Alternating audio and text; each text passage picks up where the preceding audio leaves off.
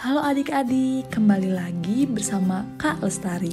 Kali ini kita akan membahas tentang tema 1, pertumbuhan dan perkembangan makhluk hidup untuk kelas 3 sekolah dasar. Langsung saja ya. Coba deh kita perhatikan di sekeliling tempat kita berada sekarang. Coba ada benda apa saja sih? Kursi, meja, tanaman, burung, atau apalagi coba? Adik-adik tahu tidak apa perbedaan burung dan meja? Pasti adik-adik tahu kan ya? Ya benar, perbedaannya adalah burung itu benda hidup dan meja itu benda mati. Nah, sekarang kita akan membahas tentang ciri-ciri makhluk hidup. Jadi, ada banyak makhluk hidup di sekitar kita. Makhluk hidup itu adalah manusia, hewan, dan tumbuhan. Makhluk hidup merupakan ciptaan Tuhan yang Maha Esa. Semua makhluk merupakan kekayaan yang harus kita syukuri, sedangkan benda mati itu adalah ciptaan manusia.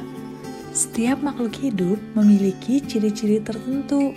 Sebagian besar makhluk hidup memiliki ciri-ciri yang sama, yaitu yang pertama, bergerak makhluk hidup itu memiliki kemampuan bergerak tanpa adanya bantuan dari pihak lain.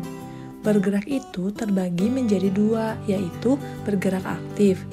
Proses perubahan posisi dari satu tempat menuju tempat lainnya, contohnya itu berjalan atau berlari.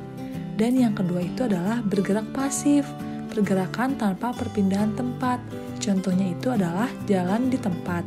Contoh cara bergerak makhluk hidup seperti manusia berjalan dengan kaki, ikan berenang dengan sirip, burung terbang dengan sayap. Ciri yang kedua adalah bernafas. Manusia dan hewan bernafas dengan menghirup oksigen dan mengeluarkan karbon dioksida, sedangkan tumbuhan bernapas dengan cara yang berbeda. Di siang hari, tumbuhan menghirup karbon dioksida dan mengeluarkan oksigen. Di malam hari, tumbuhan akan menghirup oksigen dan mengeluarkan karbon dioksida.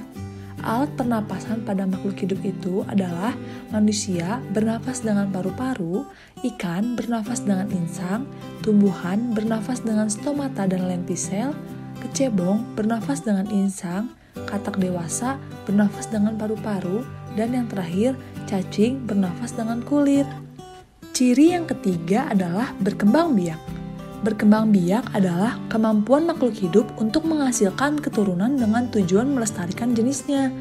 Cara perkembangbiakan makhluk hidup itu ada yang melahirkan seperti manusia, sapi, kucing. Sedangkan dengan cara bertelur, contohnya seperti bebek, burung, dan ikan. Ciri yang keempat adalah makan dan minum.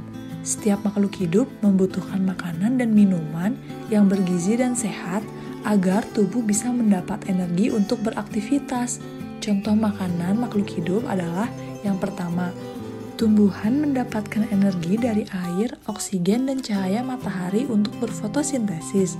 Yang kedua, sapi dan kambing makan rumput untuk mendapatkan energi. Ciri yang kelima adalah tumbuh dan berkembang. Pertumbuhan artinya mengalami penambahan pada tinggi dan berat. Pada manusia, pertumbuhan dipengaruhi oleh makanan, minuman, dan kebiasaan berolahraga. Contoh pertumbuhan makhluk hidup itu adalah anak kucing, kucing muda, lalu menjadi kucing dewasa. Yang kedua adalah pada tanaman, dimulai dari biji, kecambah, tanaman muda, sampai menjadi tanaman dewasa. Ciri yang keenam adalah peka terhadap rangsang.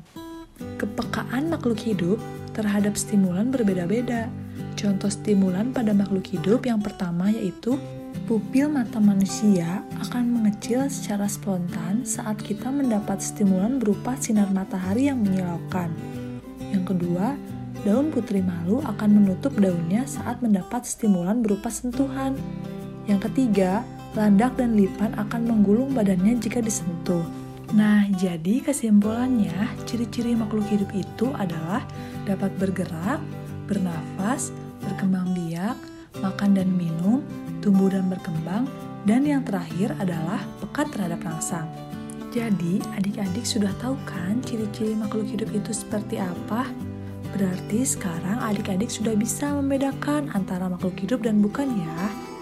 Oke adik-adik, cukup sekian materi kali ini mengenai ciri-ciri makhluk hidup. Semoga bermanfaat ya. Terima kasih.